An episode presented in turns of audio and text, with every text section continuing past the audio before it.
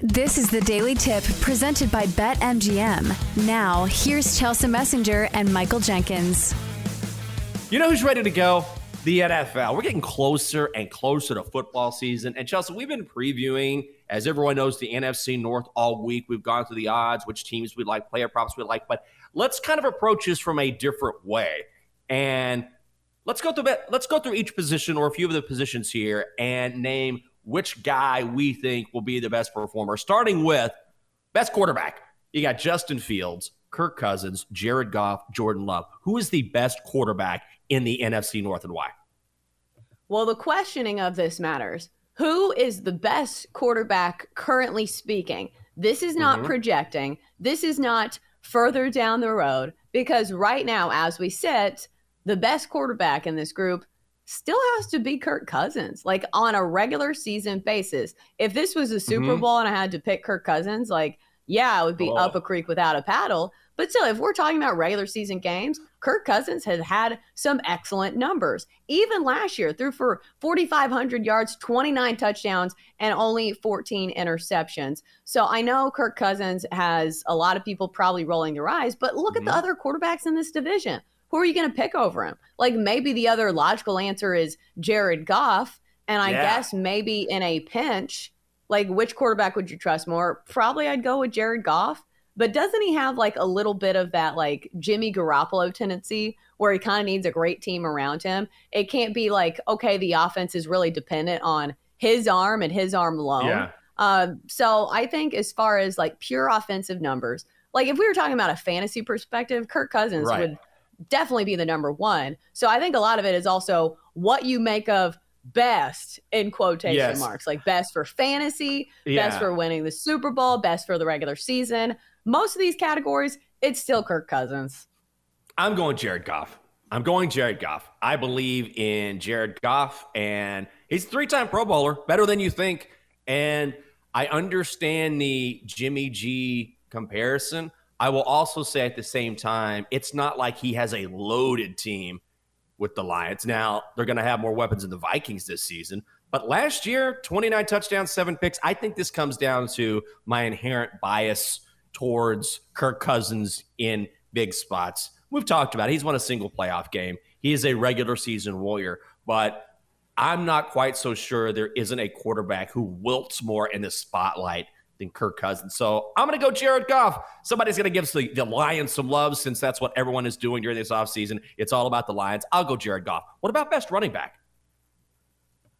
Yeah, uh, I think this is a tougher one because it's a lot of guys mm-hmm. who really haven't had the spotlight to themselves as far as the premier running back. Because if you look at the numbers alone, Aaron Jones, Jones probably has the best numbers. He's a guy that's averaged over five yards a carry for his career average over five yards a carry last season as well. But the problem is he really hasn't had the sample size. And also, he gets the benefit of playing with another great running back in tandem. So I think if we're mm-hmm. just going opinion based here, I think I'd go D'Onta Foreman. Uh, he's somebody that I watched be a very physical runner with yeah. my Titans. And also, you've got to remember, he was the fill in running back when Derrick Henry got hurt the season that the Titans were the number one seed.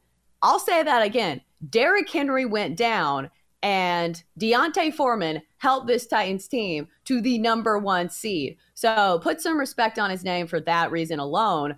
But you look at some of these other guys. Uh, Jahmyr mm-hmm. Gibbs obviously is the X factor because he doesn't have any stats in the NFL, but a high draft pick for a reason yeah. coming out of the University of Alabama. I think he'll have a good first season for the Lions. They've got a lot of pieces around him. But again, we're going off right now who is the best running back. Then you look at Alexander Mattison.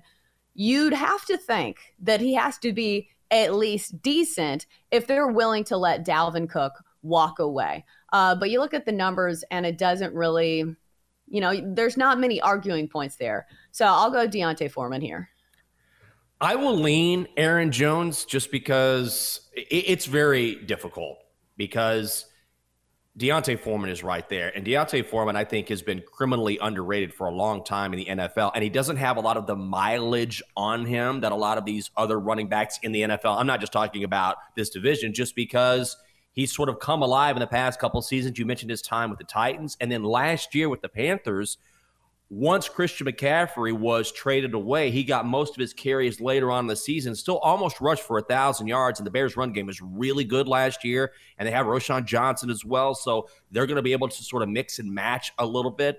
I really like D'Onta Foreman. I will lean to Aaron Jones just because of recent production. Did rush for over 1,100 yards last season, but it's really, really close.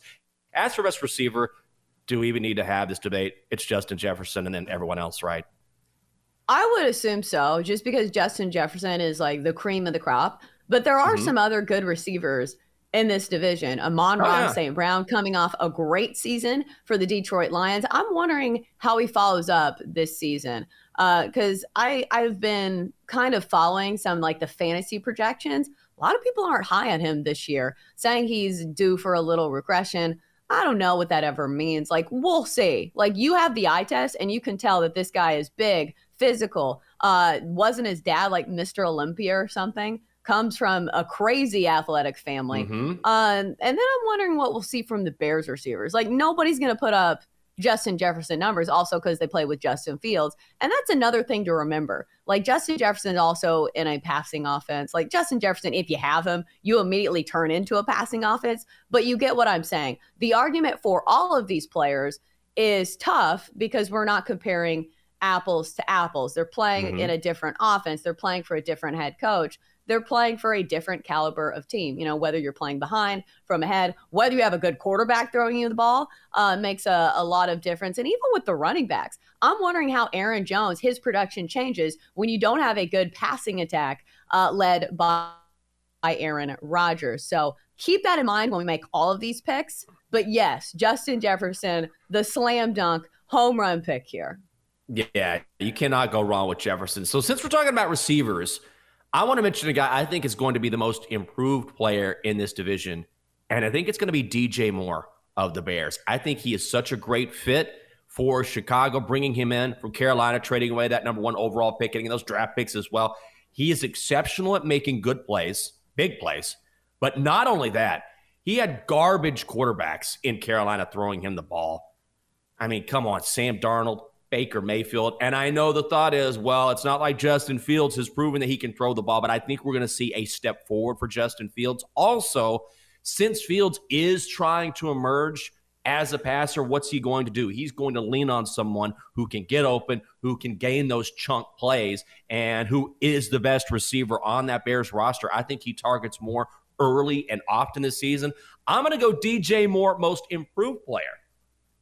Oh, I didn't know we were doing players for this. I thought we were doing teams, but mine kind of oh, goes hand that. in hand because I do think the most improved team in this division is going to be the Chicago Bears. They have at least tried to shore up their offensive mm-hmm. line concerns. Justin Fields is a year older and hopefully wiser and hopefully working on getting the ball out quicker because we had uh, Gabe Ramirez from the score come on and, and, talk about how it wasn't just on the offensive line, it was also on Justin Fields to get the ball out quicker because it's tough on an offensive line when you have a quarterback mm-hmm. that's holding the ball for so long. I do think that the Chicago Bears are going to be the most improved team. I do too. I think so. I think so. What about team most likely to succeed? This is like walking across the stage at your graduation. Oh, there they are. Look at that team. They're going to go out and do big things this season. Are you going to roll with the Lions like everyone else? Or are you going to go off book here?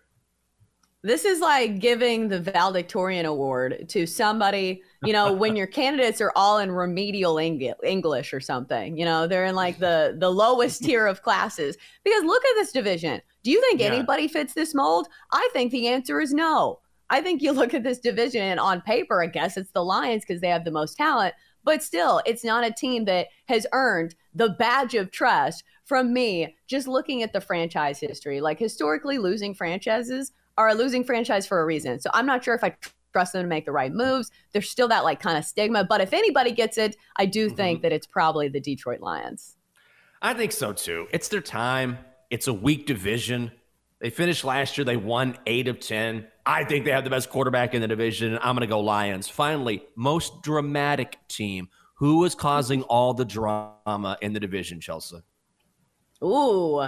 Uh, well, if you look at the head coaches, don't you think it probably has to be the Lions? Like, who is the most hmm. quote worthy team in this division?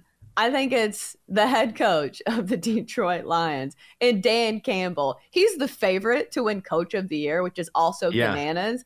But is there anybody else on this list that you think could take the title away from Dan Campbell, who has eight shots of espresso every morning? I'm going to go with the Bears. There's so much drama, I feel like, surrounding the Bears because they had that huge decision to make. Are we going to roll forward with Justin Fields or not? So they trade down, they make a dramatic trade. And also, one thing that continues to sort of hover around this team is the whole stadium issue. Now, I need to get up to date on what the latest is, but the last time we heard, it looks like they're still moving. And then there was the whole, no, no, no, we're to renovate Soldier Field. Look at these renderings. And it was like, nah, we're still leaving. So just a lot going on in Chicago. So I'm to go with the Bears. For more, listen to the Daily Tip presented by BetMGM. Weekday mornings from 6 to 9 Eastern on the BetQL network, the Audacy app, or wherever you get your podcasts.